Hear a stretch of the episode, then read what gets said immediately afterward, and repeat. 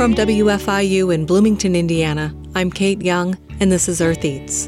A community is not resilient unless those benefits that we have from natural resources like urban trees are distributed in a way that all people are benefiting from them.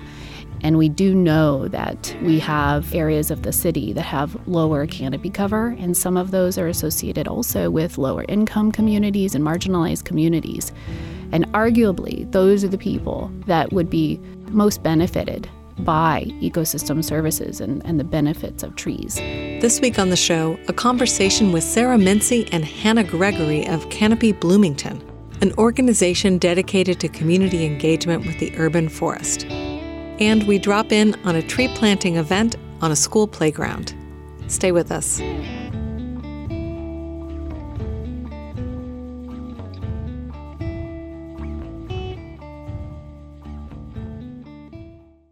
Thanks for listening to Earth Eats. I'm Kate Young.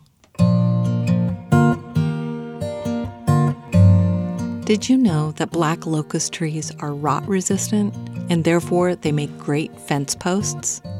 Oak firewood burns slow, while pine and cedar catch quickly and burn fast. Redbud flowers are edible, and mulberries are one of the first fruits to ripen here in southern Indiana.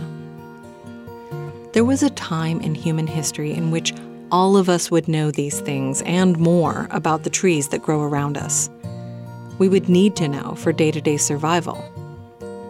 These days, many of us suffer from what some botanists refer to as tree blindness. We can't identify the many species that grow around us, and we often don't notice trees at all unless we need some shade on a hot sunny day or a fallen branch has blocked the road after a storm. My guests on today's show hope to address our lack of tree awareness. My name is Hannah Gregory, and I'm the Forestry Director for Canopy Bloomington. I'm Sarah Mincey, and I'm a co founder of Canopy Bloomington, and I now serve as the Vice President of our board. I'm a faculty member at IU, and I study urban forest management there. Their organization, Canopy Bloomington, has as its mission to, quote, engage the Bloomington community in planting and caring for our urban forest together in order to build a resilient and equitable green city for all.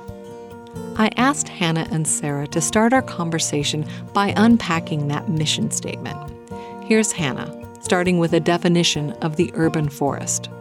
Typically, when we think about a forest, we think of like Hoosier National Forest or out by McCormick Creek State Park, Park. So, like, very natural forest setting is typically what we think of. And an urban forest exists in the city and it exists in multiple areas in the city. So, think of park trees, the trees that we see along the streets at downtown, the trees that are in people's yard. So, it crosses a lot of boundaries. So, there's privately owned trees, city owned trees, and all those trees together make up an urban forest. Hannah, you touched on this a little bit that often we when we think of a forest, we think of like a specific cluster of trees in a specific location and mm-hmm. thinking of all these kind of scattered trees as a forest, I think is maybe a a new concept for mm-hmm. some people. One of the typologies I typically use to describe urban forests is that there are um, remnant trees that nobody planted, right? That that have some of them even old growth status in cities. There are a lot of planted trees, and there are emergent trees, trees that just come up from seeds, you know, every growing season, right? So, lots of different kinds traditional forestry, there's a division of forestry called silviculture, and they focus on managing patches or stands of trees, right? So there's a, a an equivalent potentially in urban forestry, urban silviculture. You could consider thinking about those different patches, whether they're divided by property rights, different kinds of property rights, or different functions. They're they are effectively stands that could be potentially managed for different goals.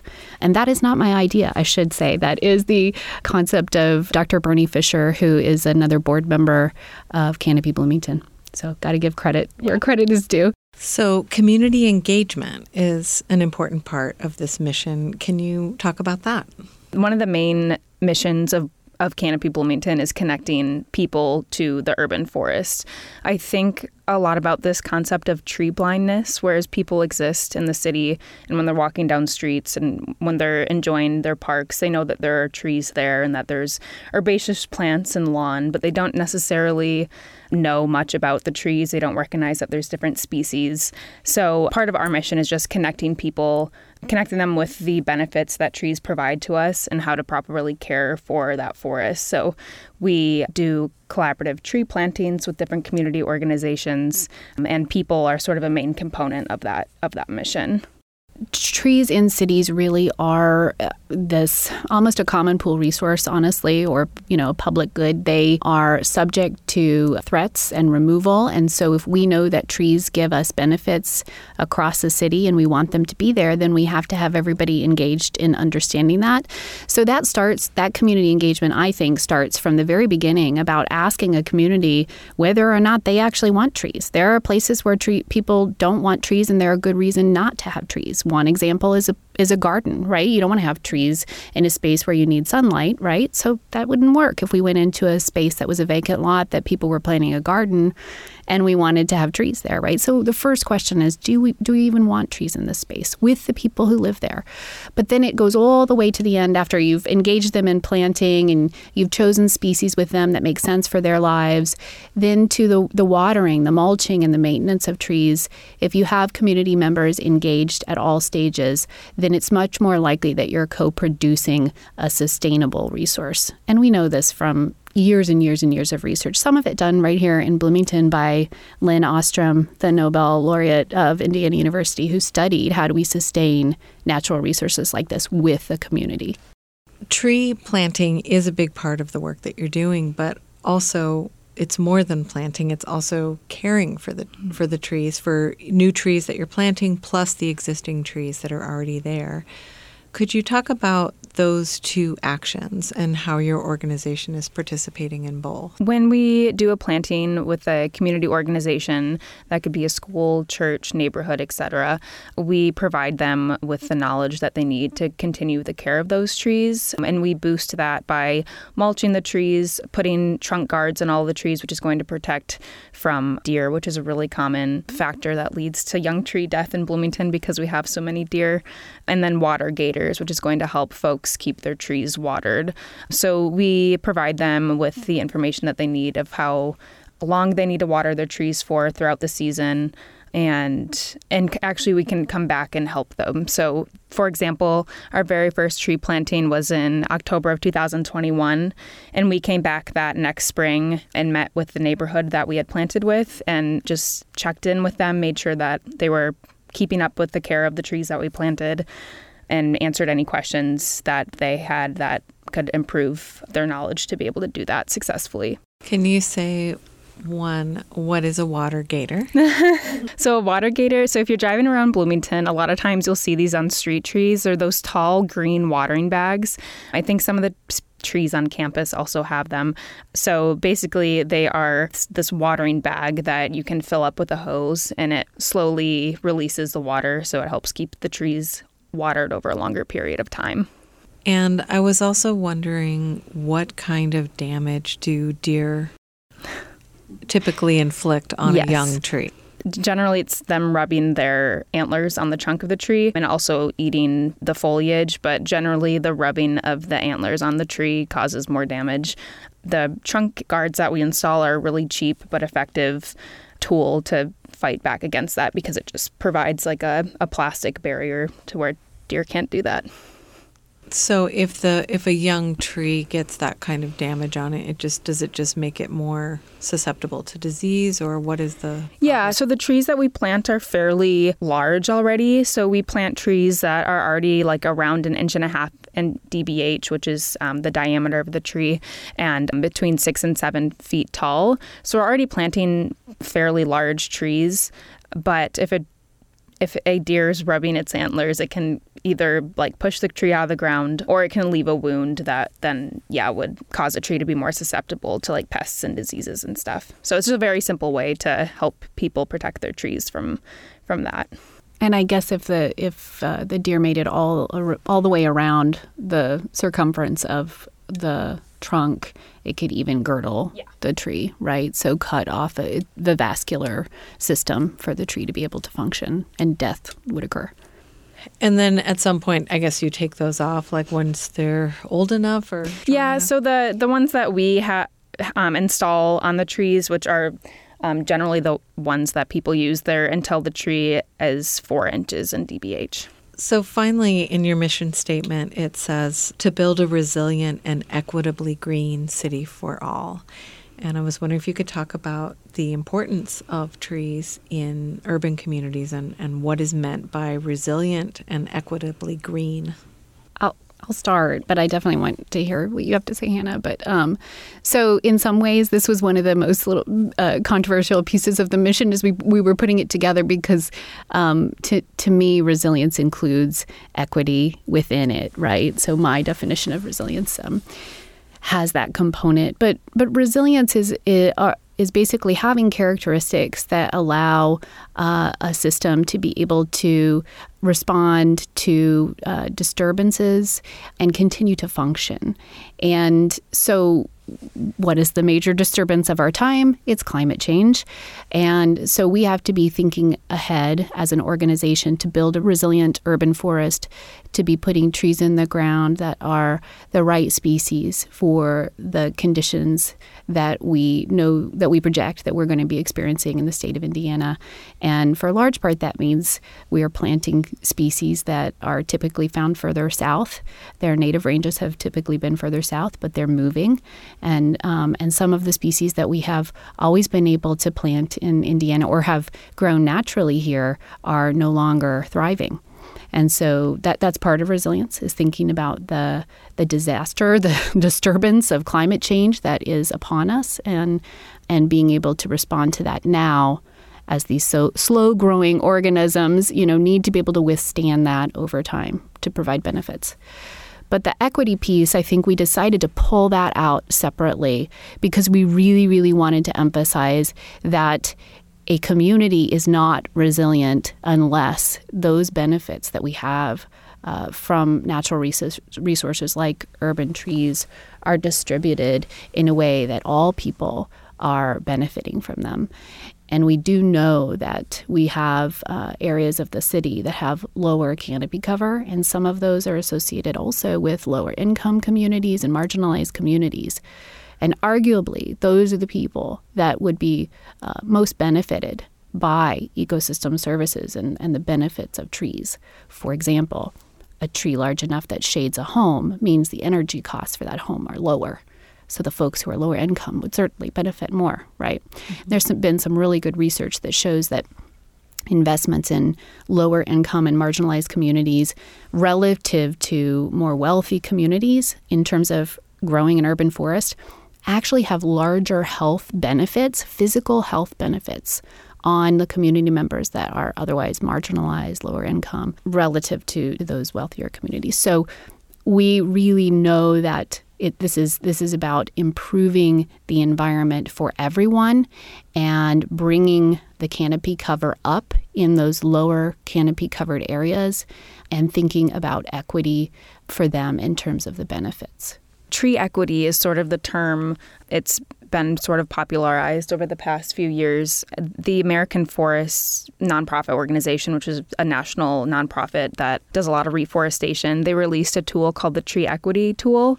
And they assigned a tree equity score to different cities across the United States, and Bloomington being one of them, where you can get an overall score of the tree equity. So it bases it off of current canopy, a bunch of other climate and ecological related variables, and then also socioeconomic variables like age, race, income. I think population density was one of them. And so it assigns a score.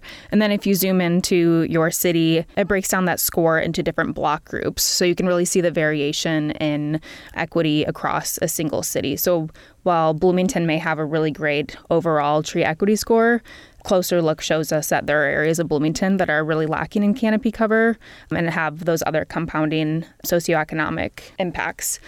So we have used that data and then also Bloomington's tree inventory and canopy assessment data that was completed in 2018, as well as some other variables to come up with our own sort of priority planting scheme that we use to select planting locations, both at the neighborhood level and at the organization level. So, a lot of the organizations that we plant with serve those demographics that we're interested in boosting this tree equity score. So, yeah, so all the decisions that we make are backed by this data analysis that we have. Could you say what some of those health benefits are that you talked about being even stronger in marginalized communities? The, the health benefits of trees.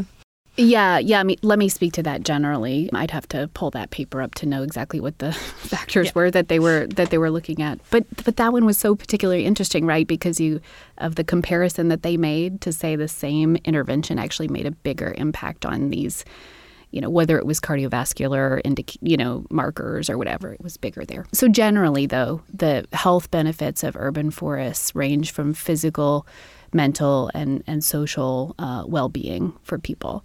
So there are physical health benefits in terms of, and I'm just going to give a few examples trees can help clean the air, right? So there are pollutants within the air that they can help remove. So that can help our, our cardiovascular health and our lung health. Trees can help us in terms of mental health as well. There are several studies that, I shouldn't say several, probably thousands of studies at this point that show how green spaces can impact people's cortisol levels. You enter into forests for forest bathing for a reason. you know, that's a, that there's a concept about that. It reduces stress. I'm going to jump in here briefly. Had you ever heard of forest bathing before today? It's a term that showed up in the 1980s in Japan, Shinrin Yoku, meaning forest bathing or taking in the atmosphere of the forest. The Masumoto family farm in California's Central Valley offers blossom bathing when their peach trees are flowering. It sounds really lovely. We have a link about that on our website, eartheats.org. Okay, back to Sarah. It can help with learning environments, increased learning, productivity in work environments. So, so all of that sort of related to, to mental health and then social well being.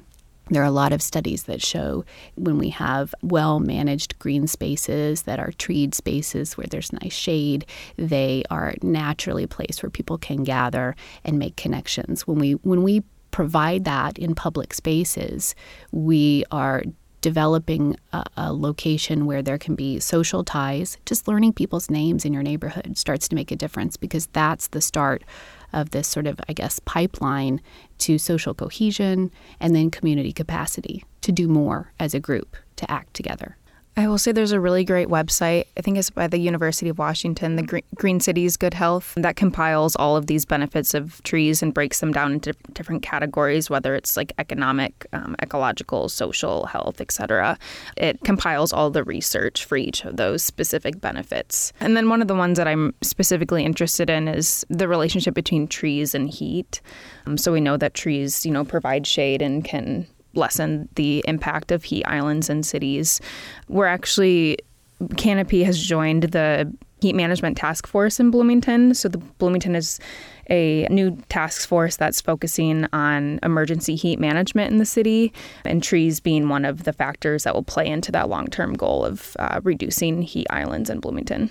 What is a heat island? The physics behind urban heat island is the idea that in a city we have so much more surface that is dark in color. It absorbs solar radiation and then it re radiates that heat back, particularly at night. And so, at uh, the temperature difference between an urban environment and the natural surrounding area can be really extreme, particularly at night. And so, one of the biggest, I think it is arguably lar- the largest public health issue related to climate change is is heat and death by uh, extreme heat, and that is particularly difficult at night. Is when we see a lot of that impact. So if we vegetate a city, we have less of that cover that's absorbing solar radiation. The leaf leaf area can reflect solar radiation mm. during the day. So there's less area to absorb it and re radiate that heat. And then, of course, you have the effect also of these microclimates under trees that are shade. Mm-hmm. Yeah, that just makes me think of somewhat near my house when I used to walk home regularly. I would go a little bit farther just to mm-hmm. walk up this alley that seemed to have this little mm-hmm. microclimate that was just noticeably cooler and more pleasant because it was, you know, covered with trees. Yeah. And and I also think that when you think about a nice neighborhood, it's usually got mature trees. Mm-hmm. It's usually got that canopy, that feeling that it's been here a while, but also just that green space and the beauty and the shade and you know just all those things. Yeah, it, there's actually evidence that trees increase property value. Yeah, I would think so. I'm speaking with Sarah Mincey and Hannah Gregory of Canopy Bloomington, talking about the benefits of trees in cities. After a short break, we'll drop in on a tree planting at Fairview Elementary near downtown Bloomington and continue our conversation with Sarah and Hannah. Stay with us.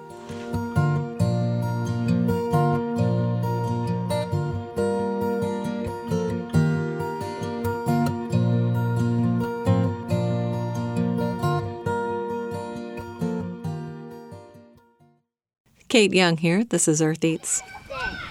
The overcast sky was threatening rain, but the folks gathering on the edge of the playground near downtown Bloomington were determined to complete their task. On a damp spring day during the last week of the school year, students at Fairview Elementary had the chance to leave their classrooms and venture onto the playground to help plant trees with Canopy Bloomington. For this tree planting project, Canopy Bloomington brought two groups together to get the trees in the ground. The first was a group of adult volunteers from the car rental company Enterprise. Enterprise is privately owned by the Taylor family and they have a commitment to volunteering in the communities where they're located. Tree planting is part of what they do. Here's one of their volunteers talking about what he sees as the value in tree planting. I definitely feel like you know plants improve the overall quality of you know life and oxygen and you know the overall well-being of human beings. The staff and volunteers worked with school children ranging from kindergarten to sixth grade to plant the trees. The adults were there to help with the heavy lifting, in this case digging, and to support the young volunteers and to guide their enthusiastic hands and feet towards nurturing the trees and away from damaging them. So you'll see the trees are mostly laying on the ground. We want to make sure we're very gentle with them because they're baby trees and they're very fragile.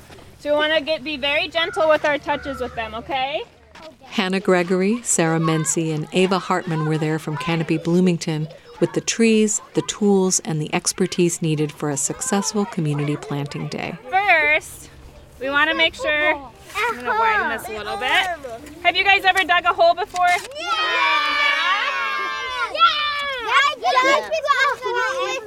That's the biggest hole you've ever seen. Lots of kids wanted to dig holes for the trees, but once one child spotted an earthworm in the dirt, it usually captured the attention of all the kids in the group. James, look, it's a worm. That's a worm. Hold the worm. James, Did you find one? Look, I found. I hold a worm. I hold the worm the whole time. Good job. Sure. We're done digging. We're about to put a tree in the ground. I have a worm. You guys, look, we're ready to put the tree in the ground. We're gonna roll the tree with the root ball so that it doesn't hurt it. Do, are you ready? Another worm. Another worm? Yeah, can I? Oh my God, it's so small. yeah, I'll hold the the baby worm. James has the baby, and It's Dagny baby has, the, worm. has a mommy, and I have a tree. Look, let's put it in the hole. Are you ready? Oh my gosh. I guess a worm has a little more personality than a tree. To start with, the location for each tree was marked, and the trees were placed down on their sides. The kids moved in and out of the planting event at 20 minute intervals, which allowed most of the kids at the school a chance to cycle through and to play a role in the planting. The first step is to dig a hole, but not too deep, The Worst thing you can do for a tree is dig a hole that's too deep and too big. Because then it sinks. We have clay soils and they settle and they sink. And when a tree sinks in, then the water pools up around the top and it dies. It girdles it. So it's much better to have it high, above grade. Next, free the tree's root ball from its protective bag. This requires cutting with a sharp garden knife called a hori hori. Before. You have? Yeah, I use Wow. a big, big, big, Adults big, only, big obviously. knife.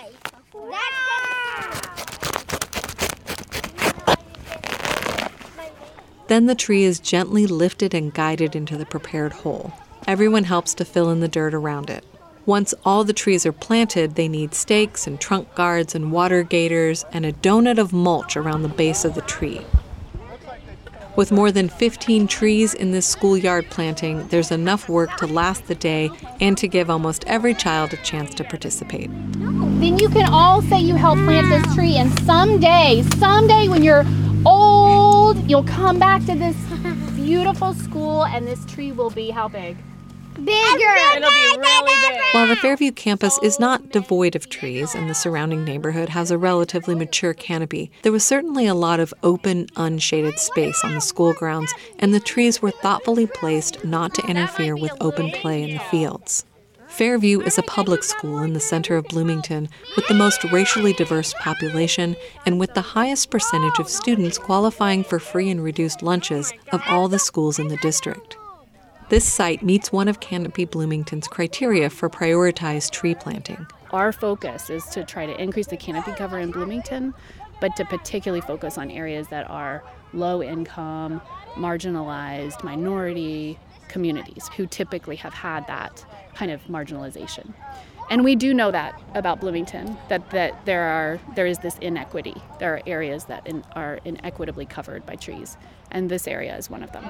After a quick break, we'll hear more from Sarah Mincey and Hannah Gregory about how Canopy Bloomington chooses their tree planting sites. Stay with us. Teamwork. Teamwork. Teamwork. Teamwork. I, I got this one. I got it. There we go. I got it.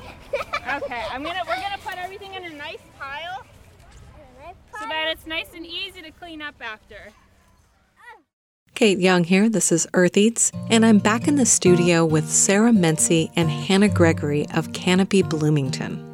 You talked about what you use to set the priorities for where you're going to plant. When you're making decisions about where to do plantings or who to do plantings with, is it driven by the places that are in the most desperate need of a tree canopy, or is it also somewhat driven by who wants to partner with you? Mm-hmm. And, you know, I'm thinking of like churches and eco focused neighborhoods like Evergreen. Yeah, so I think there's sort of two different ac- aspects to the way that we do our outreach. One of which is that we do do outreach to like our priority neighborhoods or um, community organizations that are in these lower canopy areas. And then we also do outreach to organizations like schools, churches that are sort of common meeting places for that and that serve the demographics that we're interested in in working with. So, for example, we're going to be doing a planting this weekend, three different church communities. And the way that I had initially reached out to them was one, they had an interest in environmental issues, like they have like a long-standing history of like solar panels and community gardens so there was already that interest there in that community which is important because we know that those folks are going to be interested in like the long-term care of those trees that we're going to plant with them and then we also use the map so these three church communities were on a high priority designated area from our analysis. So that was the initial reason why I reached out to them. Yeah, I, I just I'm excited about the organization growing and adapting. You know, we we're only two years old, right? So we were initially all gangbusters about getting out into neighborhoods that were low canopied neighborhoods and potentially, you know, lower socioeconomic areas. That would be the those were the ones that showed up obviously on the analysis for priority. And, you know, I knew this from my own research and Hannah did too. Hannah studied this kind of thing that you can't just go into a neighborhood and expect that community members are going to receptive necessarily to an organization coming in to, to plant trees, particularly for communities that have other bigger important issues that they're dealing with, right? If you're worried about transportation to work or getting food on the table or whatever, then probably one of the last things you're going to think about is helping as a volunteer for anything, including tree watering or something like that. So, uh, you know, certainly don't give give up on those communities because we're interested in that long term benefit that we know that they can gain from from trees. But it has to start with meeting basic needs first and going in and communicating with them and learning about what their needs are and building trust with them and helping them connect with resources that they that are more of a priority for them to be able to get to a point where we could actually plant with them. So one of the interesting adaptations I think we've made as an organization is to realize that if we've got money to put trees in the ground today, then we can work with some of these organizations like faith-based organizations um, or uh, nonprofit organizations like New Hope is another one that we're working with that serve these communities outside of the residential spaces that, that those individuals are in, right? Mm-hmm. Um, and if they happen to also be in a low low canopied area, perfect, right? Mm-hmm. Yeah. Can we talk about Callery pears? Is that how you say mm-hmm. that? Yeah. It's Callery pears. Mm-hmm. Yeah. So, what is a Callery pear? What do they look like? And what's the problem with them? Callery pear were a really popular landscaping tree in Bloomington and also in cities across the Midwest. I think they started planting them in like the 90s. Does that sound about right? Yeah, there's a history, a long history before that of developing the cultivar. Yeah. But, but yeah. So there was a single cultivar, the Bradford pear, that was being planted, and it was a sterile tree, so it didn't reproduce. But then other cultivars of the pear tree began being planted, and then the those different cultivars hybridized and then that's where we got to where we are now so now we have all these escaped invasions from those once thought to be sterile landscape trees in our natural spaces and in our woodlots and along our roadways and things like that so it's an invasive species which means that it's not native to the area and then it also causes harm when trees reproduce outside of this the specific landscape that they were initially planted in. So it is a really popular tree in Bloomington. Unfortunately, I think they're it's like in the top five most popular species planted, at least in the public space. And then there's, of course, like thousands of others that are planted outside of the public space that weren't captured in the city's inventory. But if you drive along a road, so I live off of 446, and if you drive down that road in the spring, it's just speckled with the white flowers. So the white flowers are sort of the telltale sign of a Callery pear. So they flower really early. They're one of the first tree species to flower in the spring, shortly following after the flowering of the Callery pear. There's the serviceberry, which is native. They look sort of similar in their early stages when there's no leaves on the tree yet, but serviceberry is a native tree that produces delicious berries that are edible. So Callery pear is really easy to spot early in the spring. And there's multiple campaigns going on around town. MC Iris, Monroe County Identify and Reduce Invasive Species. It was their species of interest last year, and that's continuing into this year, where they're encouraging folks to reduce Callery pears on their property and I think they're doing like a free tree if you get rid of a Callery pear on your property. And then the city also has a plan to reduce the number of Callery pears that are planted in the public space. I'd just add on to that, you know, you said it perfectly. The the harm though is is what you generally hear about in terms of invasive species that they're just they dominate the landscape, and so they don't allow for other native species to to grow in in these spaces. And if we don't have native species, then we don't have the plants to which our insects are adapted and our birds are adapted, and and that kind of thing. So it, there are ecosystem effects from that, right?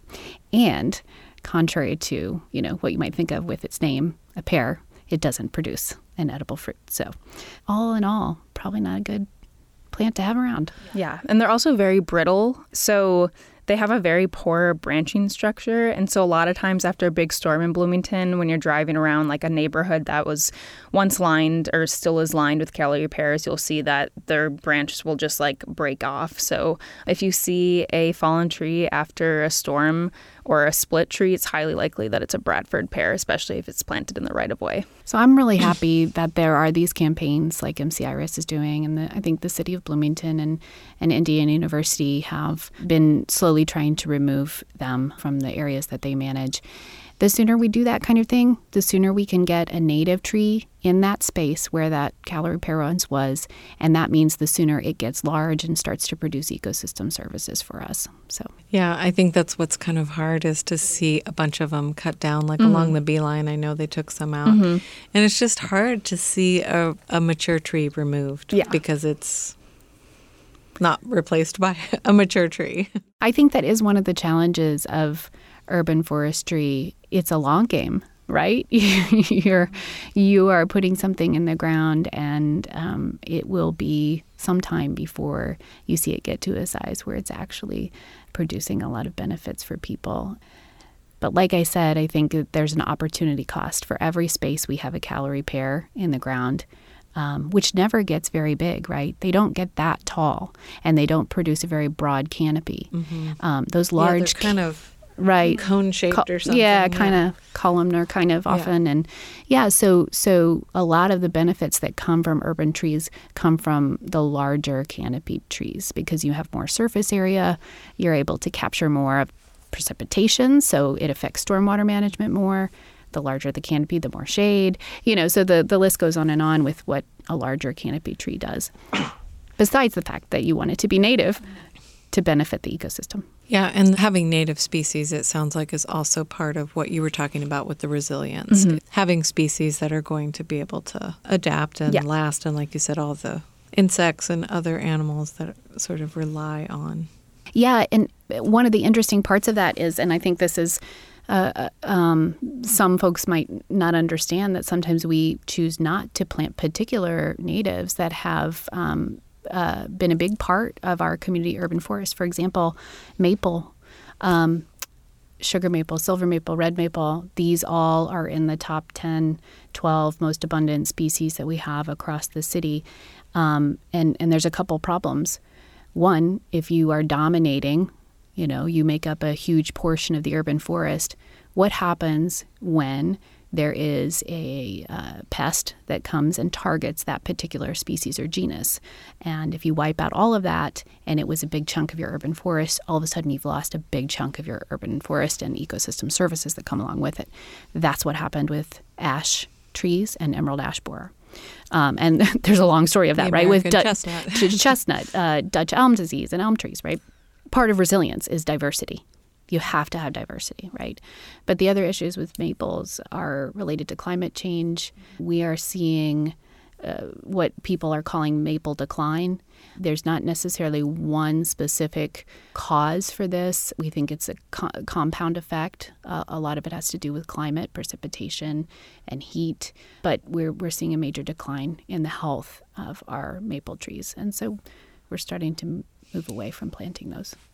I know that the silver maple is also something that the city is kind of mm-hmm. hoping to not plant more of and maybe remove some of the ones. And are there particular problems with a silver maple? So, silver maple is a really, really fast growing tree. And generally, when you have a species of tree that grows really fast, ends up being fairly brittle in structure.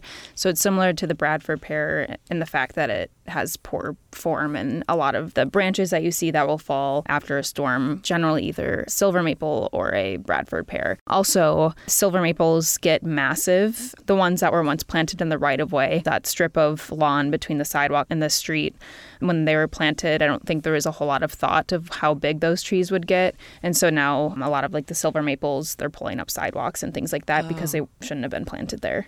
Read a really great article about silver maples are like the coyotes of trees. They're kind of scrappy, generalists. They do well anywhere, you know, they make they they fill these niches and and they and they've served a really good purpose. You know, in the 60s when they were being planted, 70s when they were being planted in new developments, they produce shade really quickly yeah, for and they're those beautiful homes. They trees. I mean, if you see a silver maple just out in a field, they can get enormous, and so they're really beautiful trees. But yeah, in the in the urban space, there needs to be some more thought about like selection of like right tree, right place.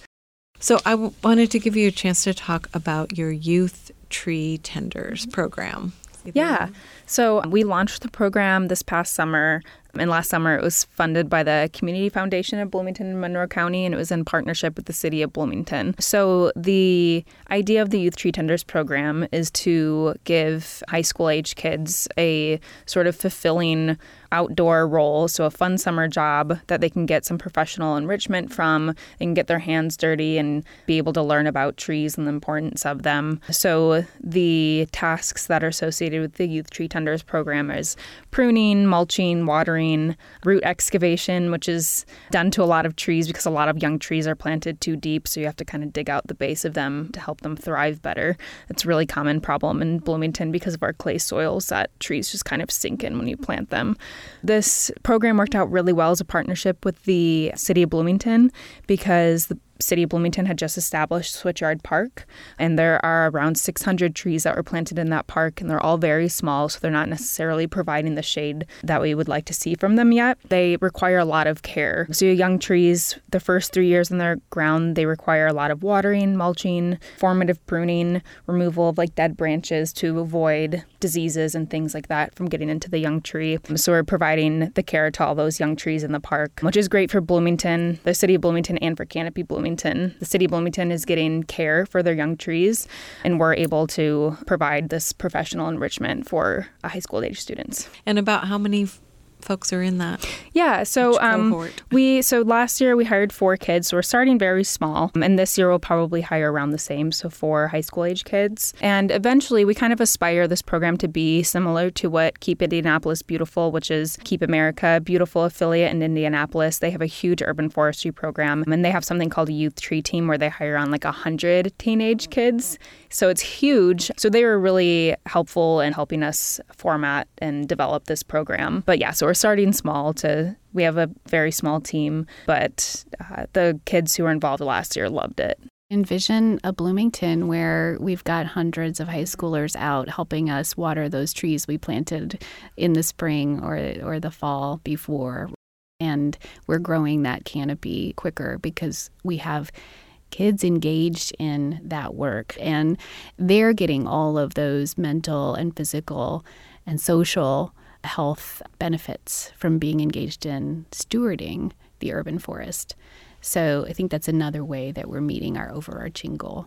Yeah, and also just building that expertise because mm-hmm. I think, you know, when you were talking about the root excavation, that just sounds so complicated yeah. and so scary. Like I would not dare to do that to my own trees. And so just realizing, you know, I I think pruning is really complicated yeah, and hard to figure out on your own. So just building that knowledge base in the community of people who know how to tend trees. Yeah, and I will say it was really exciting because last year one of our youth tree tenders, like after the program ended, she was super super interested in continuing her engagement engagement in the urban forest. So she a project for her class, she did a really focused semester long project on urban forestry and then she invited us to do a tree planting at her school. So we just did a tree planting at Bloomington High School South last Monday and that was really fun because I think there were around 50 to 70 students that were involved in planting those trees. So it was kind of cool to see that ripple effect.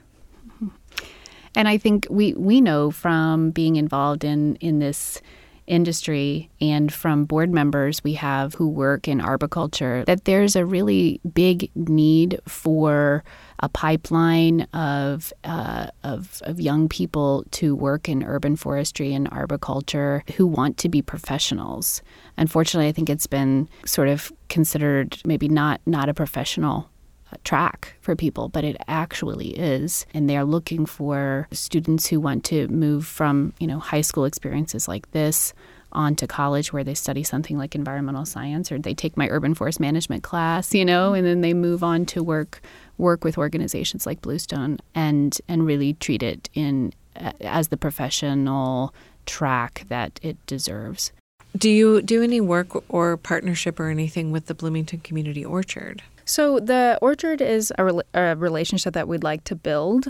We get a lot of interest in planting fruit trees. And obviously, like as a small organization, new organization, we're sort of building our palette of trees that we offer to the organizations and neighborhoods that we plant with. And it's like a nice list of native species, generally deciduous hardwoods and not necessarily fruit trees. Mm-hmm. So, that's one of the relationships that I'd like to build out a bit more I have to give a shout out to Burney Fischer. I mentioned him earlier. He's on our board, Professor Emeritus from IU. When I was a graduate student with Burney, Amy Countryman wrote the thesis about how we should have a community orchard here in Bloomington, and that was the origin of our, our orchard that we all now enjoy so much.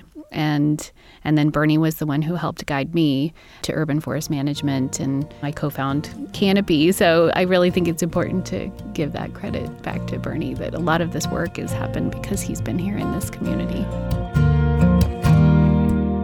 When you were talking earlier about about how tree planting is is the long game, mm-hmm. and I I've thought about that so much anytime I've talked to anybody who's doing tree planting or you know like nut trees in particular. Mm-hmm. Like that is really the long game. Yeah.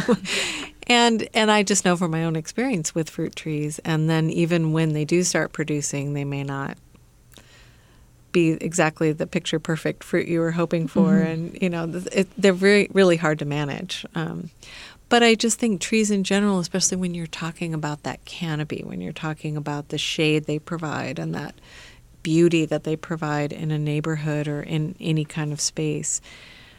It's it requires a vision and it requires mm-hmm. doing something putting effort into something that you might not benefit from. Mm-hmm. And I would love to hear you reflect on that a little bit or just talk about that. Let's be clear. They are green infrastructure. An urban forest can function in many of the same ways that gray infrastructure can, and it appreciates in value.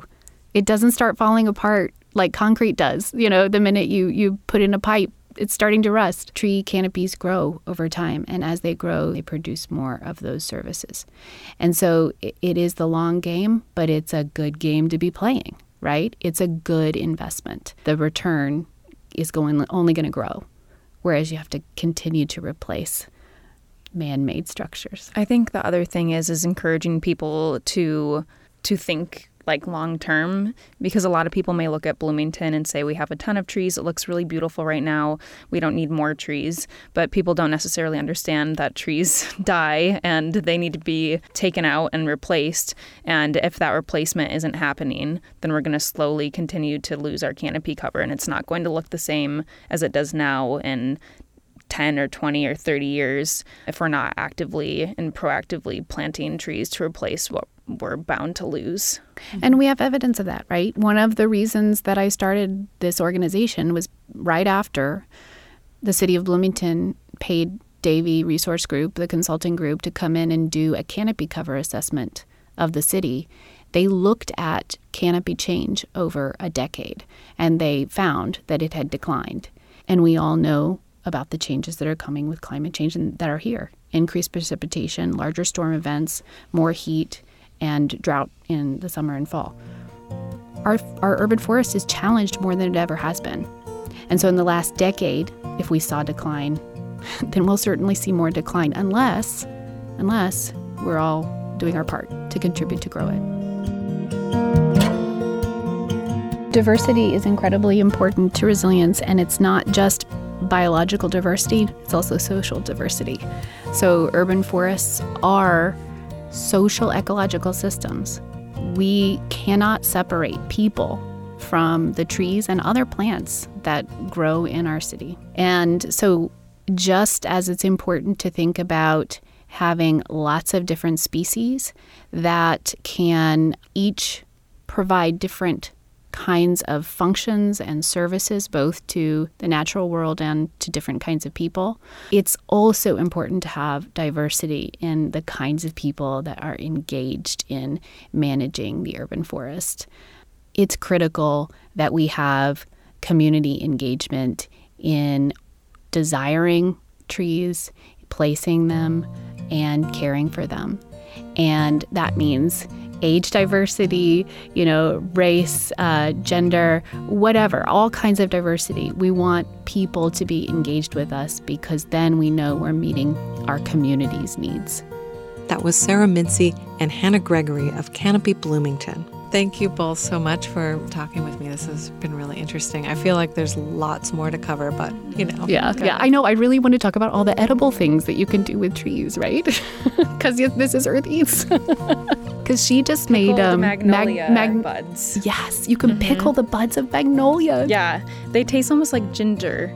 It's like almost like a cross between like ginger, like in like pepper, like peppercorns, and like it has like a floral taste, obviously. But yeah, I pickled them in rice vinegar. To it, it was they're really good. And is it like a fridge pickle where you can eat it pretty soon? Yeah, Or yeah. is it so I did okay. quick pickles with them. And it's the buds though, not the blossom. So you can you can pickle the whole flowers, but like the buds are just more substantial because you can kind of pluck them out like a pickle. So if you get this in the show, Canopy Bloomington has recipes for tree stuff.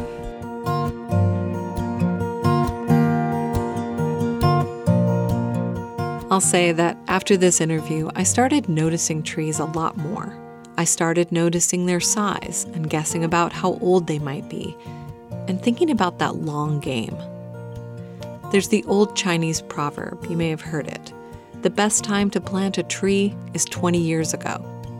The second best time is now. You can find more information about Canopy Bloomington on our website, eartheats.org. Quick note Hannah Gregory is no longer the forestry director for Canopy Bloomington, but she continues to serve in an informal consulting role.